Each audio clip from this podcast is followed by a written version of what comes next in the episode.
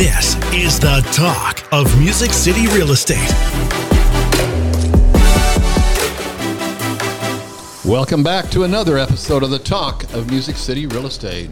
where we educate and motivate all things real estate. My name is Monty Moore with Realty One Group Music City. And I am Jason Hoover, standing in for Carrie Ann with uh, CMG Financial and my mortgage team. Man, I would hate to have to do that. I know, right? Golly. Every week, Pressure's though, on. we're going to be posting a new episode chock full of Nashville real estate value.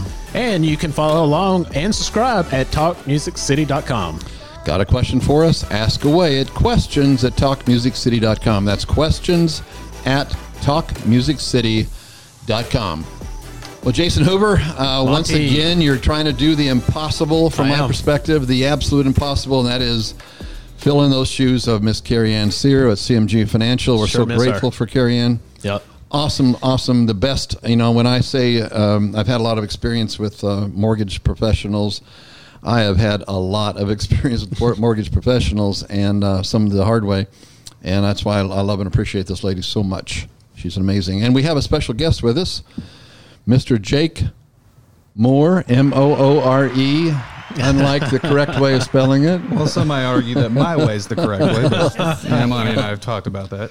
Jake, it's good to have you with us here, and we're going to bring some an important topic to the uh, forefront here and answer a lot of questions I think everybody has, and it's going to put another tool in your tool bag when it comes to providing knowledge and expertise in the real estate industry. But before we do that, let's talk about our sponsor, Music City Removal. Jason. Yes, Music City Removal is the number one junk removal service in Nashville. From residential, commercial, and construction, they're experts in ridding you of junk. Their costs include labor and dumping fees without any hidden or added expenses. Whether you need a full clean out or just one item removed, they have you covered. The Music City Removal Team knows the importance of respect and trust while in someone else's home. They understand the inconvenience of junk left behind and, uh, and uh, by previous homeowners and tenants, and are determined to provide an affordable and customer-focused junk removal service that puts you first. For a free on-site estimate, just go to musiccityremoval.com. That's musiccityremoval.com. Music City Removal, because clutter ain't cute. Better ain't cute. Neither is our guest today, but we still love him. That's all right. I think my wife thinks I'm cute, but I don't know. Well, that's what matters, right? right, hey, right, And right. that's really all that matters, right, brother? exactly. Good to have you with us, Jake, and Yes. we're excited about this topic because Yeah. it, it's, uh, you know, it- for somebody who's somewhat knowledgeable about this, I think it, it, it immediately, in their the eyes of the consumer, the eyes of their cl- potential clients, they have an advantage because a lot of agents don't talk about this, and and um, and those who do, I believe, put themselves at a higher level of expertise in the industry, and then that for, therefore that translates in greater trust uh, from the consumer, especially the uh, the um, uh, investors, and that's why we, today we're going to talk about 1031 exchanges. So, so thanks for uh, breaking it down for us. Sure, sure. So, 1031 exchanges. I've got. I've gathered a whole lot of information. Basically, everything that I think um, agents need to know or need to have in their uh, toolkit, tool bag, whatever you want to call it, um, so they can have this information on hand and ready to to be able to give that to their clients as needed. Um, so, with the 1031 exchange, just from the start, And you uh, actually teach a class on this, right? yeah, I've taught a couple of classes. Yeah. Um, and, and by the way, I'm I'm a I'm an attorney with Midtown Title. Um, and, and so just We love what Midtown, we do, by the way. Yeah. Um, shout out to Chris. Yep. Hey, Chris, we love you, man. Hey that we do. That we do. Um, so yeah, in, in my so in my role as a closing attorney, I work closely, obviously with agents and their clients, but also with qualified intermediaries. Um, primarily, IPX 1031 It's one that we use. Uh, Yeah. all the time or refer to out all the time um, but we'll get to that here in a little bit but And no offense, he'd be here, but he's too busy, so he said have Jake Moore come in in my replacement. but Yeah, but you actually refer stuff to them, right? Because Yeah. they're that intermediary person that you have to have for a successful 1031 exchange. Exactly. Yeah. The, the QI, the qualified intermediary, is a qualified intermediary. Excuse me, um, is a necessary part of the 1031 exchange process. Uh, basically, the whole purpose of engaging in a 1031 exchange is to defer the payment of capital gains taxes whenever you sell invest or real property used for commercial or investment purposes. So. The QI is important because they're actually uh, holding all of the money, all the all of the proceeds from the sale So when you're selling that first piece of property and then you're looking to buy that new piece of property, the QI is holding that money the whole time so that the, the taxpayer or the investor, seller, whatever you want to call them, uh, they don't actually hold that money. They don't realize any of the gain from the sale, so they can't be taxed on it. So that's the loophole there. Um, So let's let's break it down. Sure. To what makes a qualified property, because I know that some folks they don't get into the investment world intentionally. They sometimes will leave a property behind, start renting it out. Next thing they know, they put another tenant in there, and so forth. And they haven't lived there for a length of time. What is that length of time that they can't have lived in that, that primary residence that was initially a primary residence? Is there? I mean, it, that does qualify as well after a certain period of time, doesn't it? Sure. Uh, so the rule of thumb is the longer the better. Um, in some some circles, you'll hear 24 months. Um, in others, you hear you'll hear 12 months uh, since the last time you lived in the property. Um, honestly, like I said, the longer the better. So if, if So there's no question by the authorities that you know, it's legitimate. So I would Exactly. I would think. I mean, I've heard two years it needs to, it needs to be two years. So I, I wouldn't try to push that too much. Exactly, exactly. And on the flip side of that, uh, I get asked a lot um, about whether or not a replacement property, the property that's required or acquired on the back end of a 1031 exchange, if that can be converted into use as a primary residence. And for that, think of it as the, kind of the same rule applies um, two years after acquiring the property. There are some technicalities there. Um, for the first tw- first two 12 month periods after the property is acquired, so the first two years, um, for each of those two years, the property must be uh, used for commercial or investment purposes for at least 14 days out of that year. So, um, if you want to convert it into a primary residence after buying it. Uh, but like I said, the, the best way, best rule of thumb is use it as an investment property or rental for two years, and then after that, if you can't find a new tenant, or if you want to move into it yourself as your primary, uh, you can do that. You know, let, let's let's not go down the rabbit hole too far Sure. on, on the on the variations. The main thing is I want to accomplish today. The biggest thing is to create an awareness in people's minds that they're always thinking this way because I bet you a lot of you listening to this know someone who could really benefit by this information. And again, your knowledge of that information puts you ahead of many other realtors they may know that you can speak somewhat intelligently on this whole idea of them not being stuck with, with because you know a lot of folks have owned some property for a while and in this kind of market it becomes very very tempting you know to sell and capitalize on that but if you're going to be paying tap- capital gains on it, it it might you know take away some of that uh, thrill about selling unless you're reinvesting in it. And so let's let's talk about the the the basic format as far as how long do you have? I mean, let, let's let's say okay, I've got this property here in uh, let's say Antioch that I bought four years ago. It's been a rental property. I used to own ten rentals myself. I don't anymore. But let's say I, I had this property in Antioch for several years, and and I want to get you know get rid of it. I had a bad experience with some tenants, and I want to buy another one in in in somewhere of similar price range. Tell me what what I can do and when I have to do it. Sure. So um, the deadlines uh, that you have to remember as far as the 1031 exchange is concerned are uh, there's two of them. So you have 45 days from the date of closing from the sale of just uh, using your example uh, from the sale of that property that you own in Antioch. Uh, once you close on it, you got 45 days to identify uh, replacement property or replacement properties, and then in that, also starting on the date of closing, you've got 180 days to close on the purchase of your replacement From the sale, from the closing, from the closing date Okay. of the sale. Okay. Yeah, Okay. and I tell agents all the time. Um, don't think of the closing date of the sale as your start date. Um, be looking for replacement properties before closing on the sale of the replace of the relinquished property, Mm-hmm. uh, because if you've got it identified beforehand, or you're working on something, you're looking at something, you've got it identified two or three days after you close on the sale of the relinquished property, then Mm-hmm. you've already satisfied that requirement. Um, there is no rule that says you can't identify prior to the closing date of the sale. yeah, I would want to do that ahead of time. I think probably so we- sure. so I wouldn't feel the pressure. But so let, let- uh, explain this to me.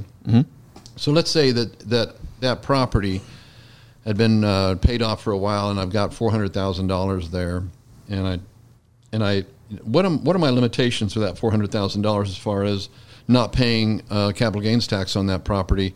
Can I buy? Uh, so how does that work? Let's say I wanted to buy two properties, but those are four hundred each. Do I take half of that that I'm that I'm not taxed on, and then I can get a mortgage on the other half, or, or how does that work?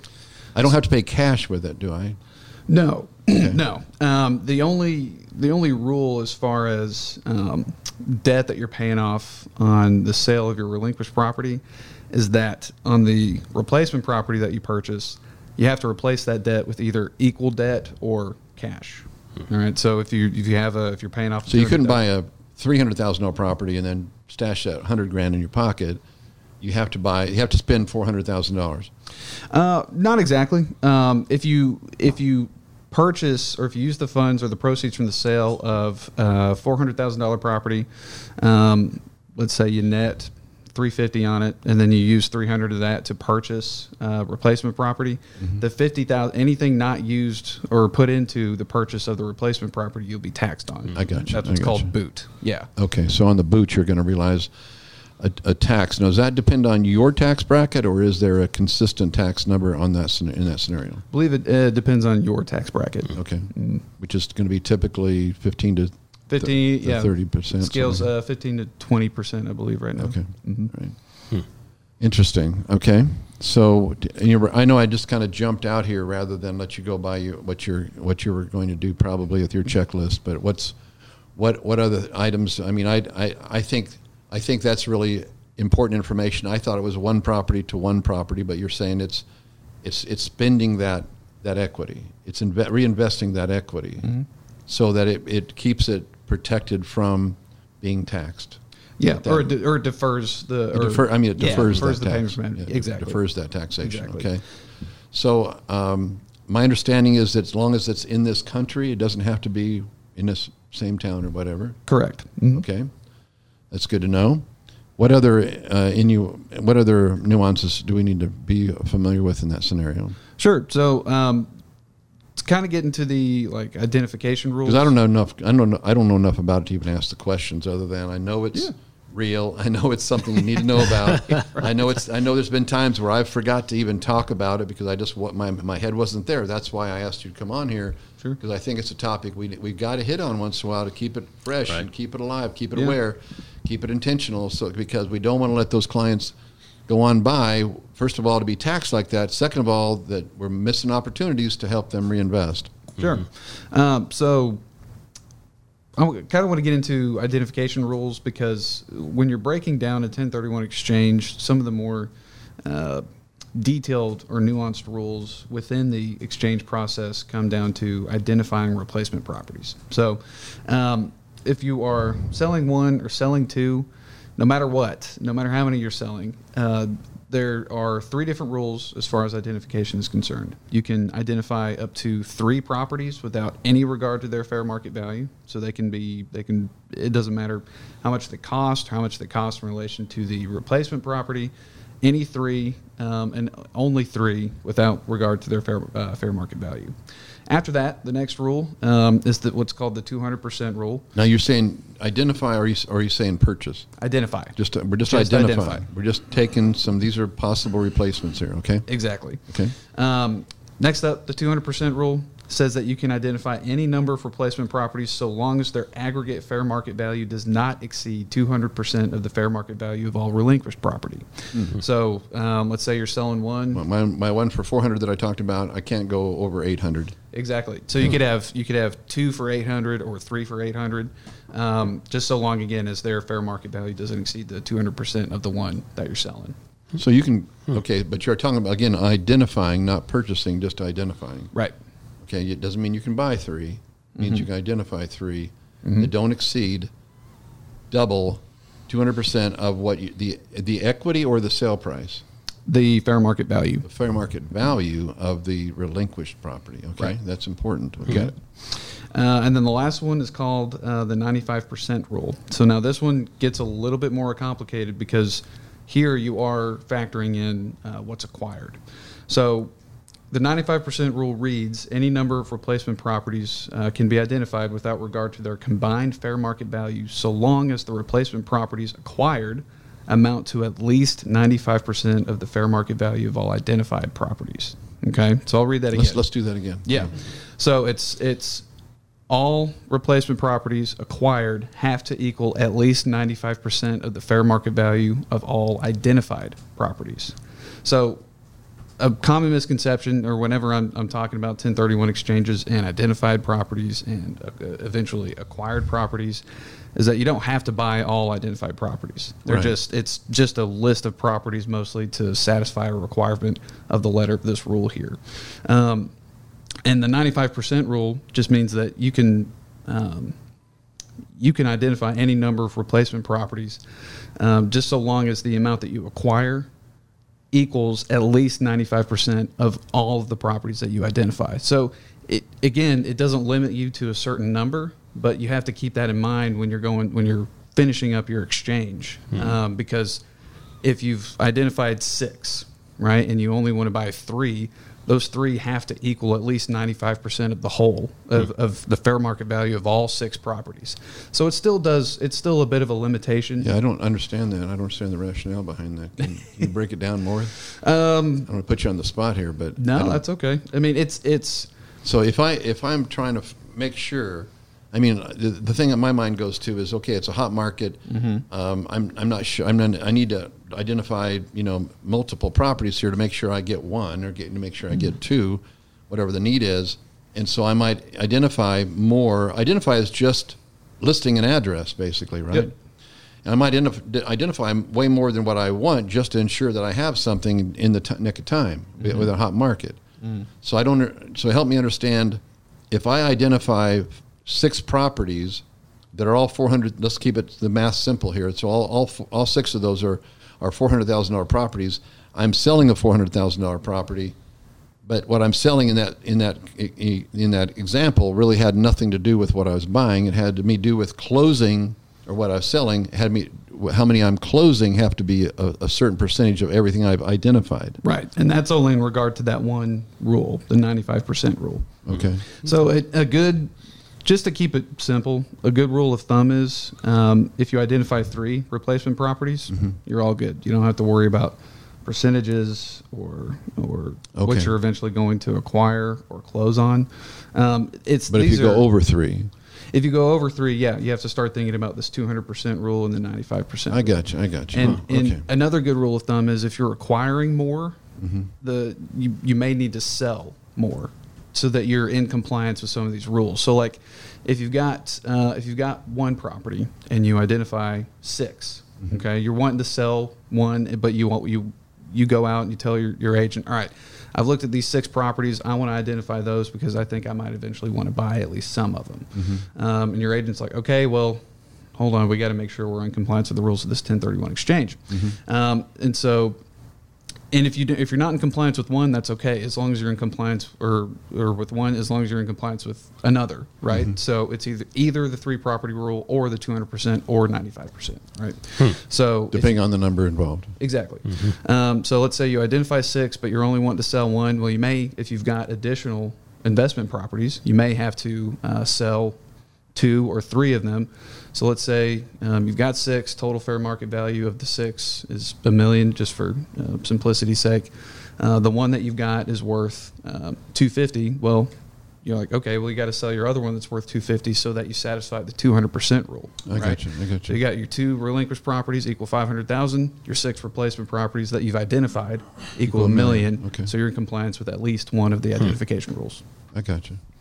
Yeah. Interesting. I know it's it's those two, the 200%, the 90 the particularly the 95% when That- I always get asked about at the Yeah, that ninety-five percent doesn't it doesn't make logic sense to me. I don't understand why when it's a hot market you can't I, you can't put that on the list unless it hits that ninety-five percent of what you're purchasing. That Well, this is the IRS we're talking oh about. so- there, there you go. Why might you say that to start with? Okay.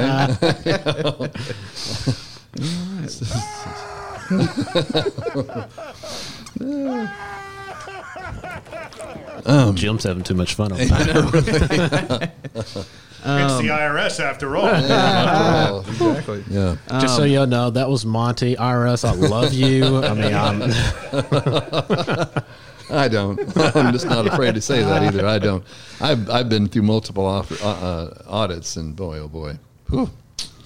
Well, um, so moving on, just some uh, some more rules, some some easier ones, um, the ones that are going to be a little bit easier to remember. So, uh, with the 1031 exchange, uh, there is what's called the same taxpayer rule. Just means that the uh, same taxpayer who is titled in the property or who owned the property that is being sold or relinquished has to be the taxpayer that acquires the new property.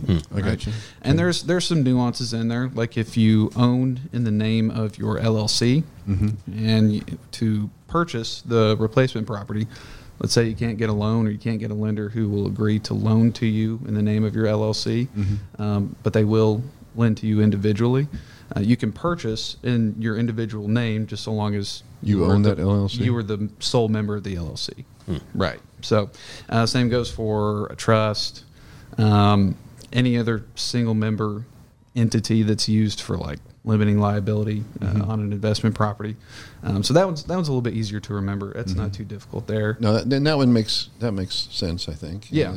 Because I can see how people would try to play games on that. Mm-hmm. Look, I got this, and we can save you that if we do this, and yeah, I get that.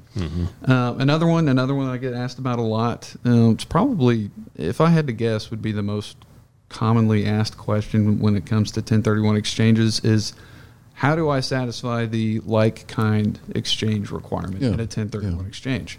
Um, because most people think, all right, let's say I've got a duplex and I rent each side out, um, but I want to sell it and I want I want to use a 1031 exchange to do that. Do I have to buy a duplex? And the answer is no. You don't have to. Like kind exchange just means one piece of real property for another used for investment or commercial purposes. That is the Okay. only requirement. So it could be a boat. No, because it's not real property. not unless that boat was somehow attached to a piece of land and taxed as real property, but that, that's for Probably another not. discussion for another day. It's called a land yacht, right? A land yacht.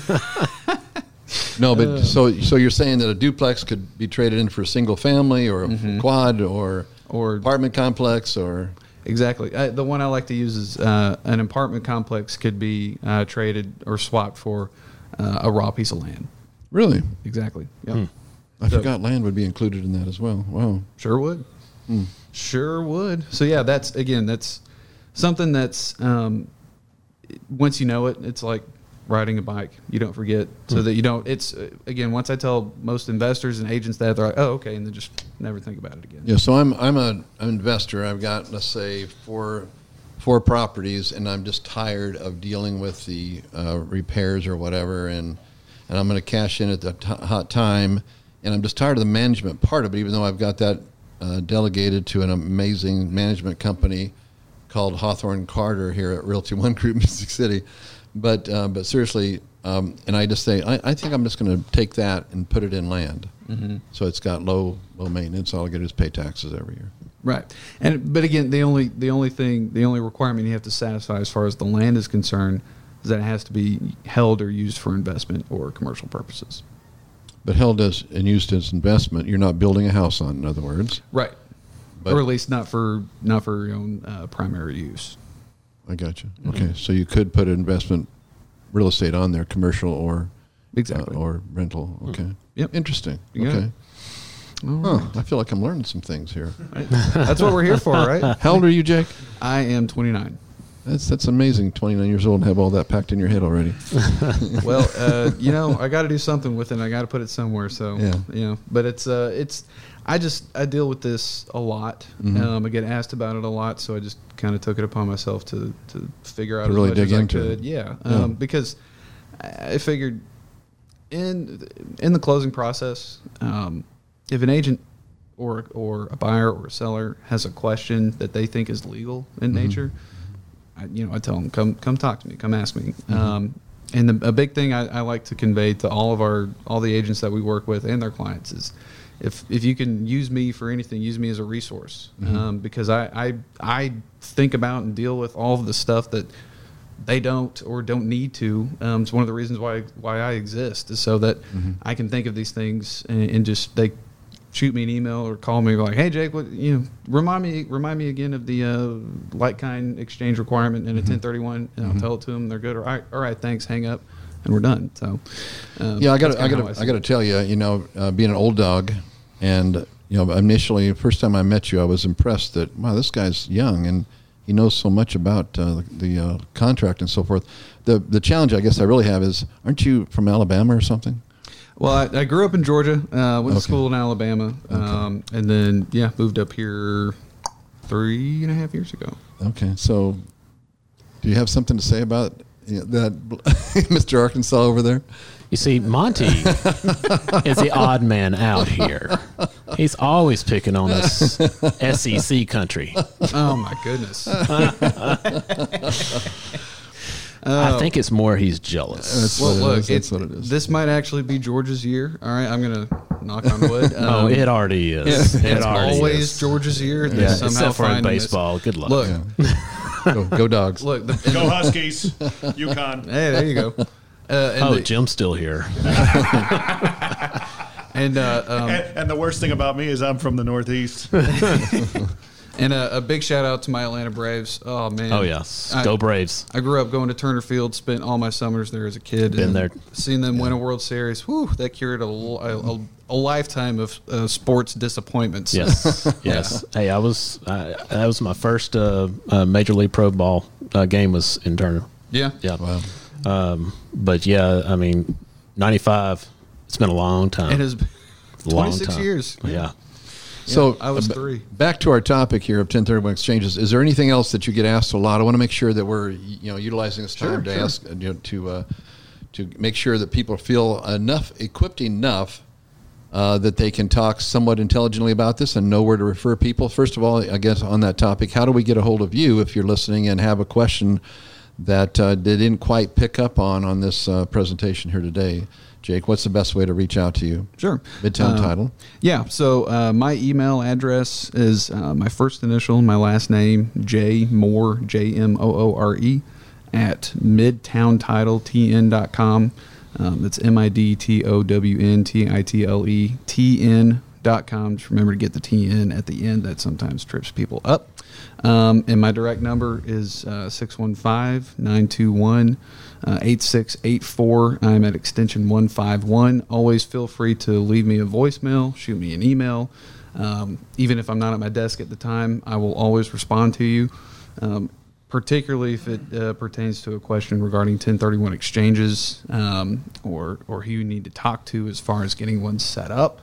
Um, which that's that's a, another thing that I think I should that bears mentioning. Yeah. Uh, when you are getting ready to direct your client, um, or if you're thinking about for yourself, if you want to get a 1031 exchange set up, the first person you need to contact uh, would be the qualified intermediary, um, and that's uh, that's another thing. If you call or email me and are just needing contact information for a qualified intermediary, I'd be happy to give it to you. Um, again, we we pretty much primarily or exclusively refer out to IPX 1031. Um, they've got an office here in Franklin, um, and they're, the attorney there, his name is Luke Hayes.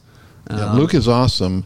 He's super busy, and I'm I'm really grateful that you can be so uh, you know answer your calls and, and, and that's no criticism of him whatsoever. He's uh, he's he's the guru, Yeah. no, no doubt about it. And I'm glad to hear that Midtown is sending uh, business that way so we can work together. You know, as a team here on the topic. I love the fact though that you're real familiar with the letter of the law yourself and are, are probably a lot more accessible. Yeah, or yeah, I, I try to make myself that way anyway. Um, but uh, but yeah, again, uh, if I didn't mention it before, if I'm if I'm repeating myself, sorry.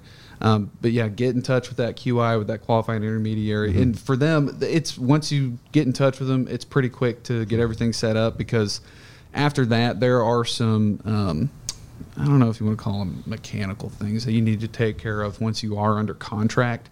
Um, and there's some language to be included um, in a contract. This is particularly for the real estate agents listening. Um, the, I've I've got a paragraph for when your client is selling and when your client is purchasing. Um, it's just putting the other party on notice that your client intends to uh, participate in part 1031 1031 exchange. That's good. Exactly. Yeah, and and saying that the other party will do everything that they need to do to cooperate, um, in, in order to make sure that your client can actually participate in that 1031, so long as it doesn't cost the other party anything, and it never does. They just have to sign an acknowledgement. But, uh, th- from but the there's really QI. not, in my experience, there's not any more than signing that acknowledgement, is there? I mean, there's not an extra hassle or extra layer or anything. I mean, long as Nope. they're assured that they've got that intermediary that they've marked, you know, marked the boxes. That's, that's Exactly. Yeah, literally all that's needed is them signing, acknowledging, yep, I acknowledge that my buyer or seller is participating in a 1031. Okay, I just want to make sure that nobody gets scared of, ha- of that Yeah. side of it. There's no reason to, in my experience. Exactly, exactly. And that that um, contract language I do have, and it's in. I've actually, like I said, I've got a whole PowerPoint presentation here. It's condensed everything um, that I take, and whenever I, I teach a class on 1031 exchanges, I use this because again, it's got all of that, all of the most important information that I think um, agents and their clients need to know. Um, and yeah, like I said, there's one for the selling side and one for the buying side as well. Awesome. Awesome. Well, Jason, is there Yeah. anything else you want to cover on this topic? Um, just one question. Sure. What if you you know you, you fall out of contract? You know it happens, um, and you're on this timeline. What is there any grace in that? Can well- it be reset, or does it? Is it hard? Well, keep in mind um, if you fall out of contract on the sale of your relinquished property on the front end, you're not. Your no, I, timeline I was hasn't meaning on started what you're purchasing. Right. Yeah. So if you if you're if you're falling out of contract on what you're purchasing, as far as I'm aware, there's no grace. The the IRS is pretty strict about it. If you're you've got to close within six months from the clo- the date of the closing uh, of the sale of the relinquished property. Okay, Yeah. it's good to know. Yeah. Yeah, I guess that's why you identify more than one, mm-hmm. or one of the reasons, certainly. Exactly. Well, Jake, it's been real informative. We do appreciate your Yeah, time absolutely. today, sir. Yeah, of course. And uh, thank you all for tuning in to the talk of Music City Real Estate. We look forward to seeing you again next week for some more awesome, awesome information and hopefully always bringing great value to the Middle Tennessee real estate community. Thank you so much for joining us.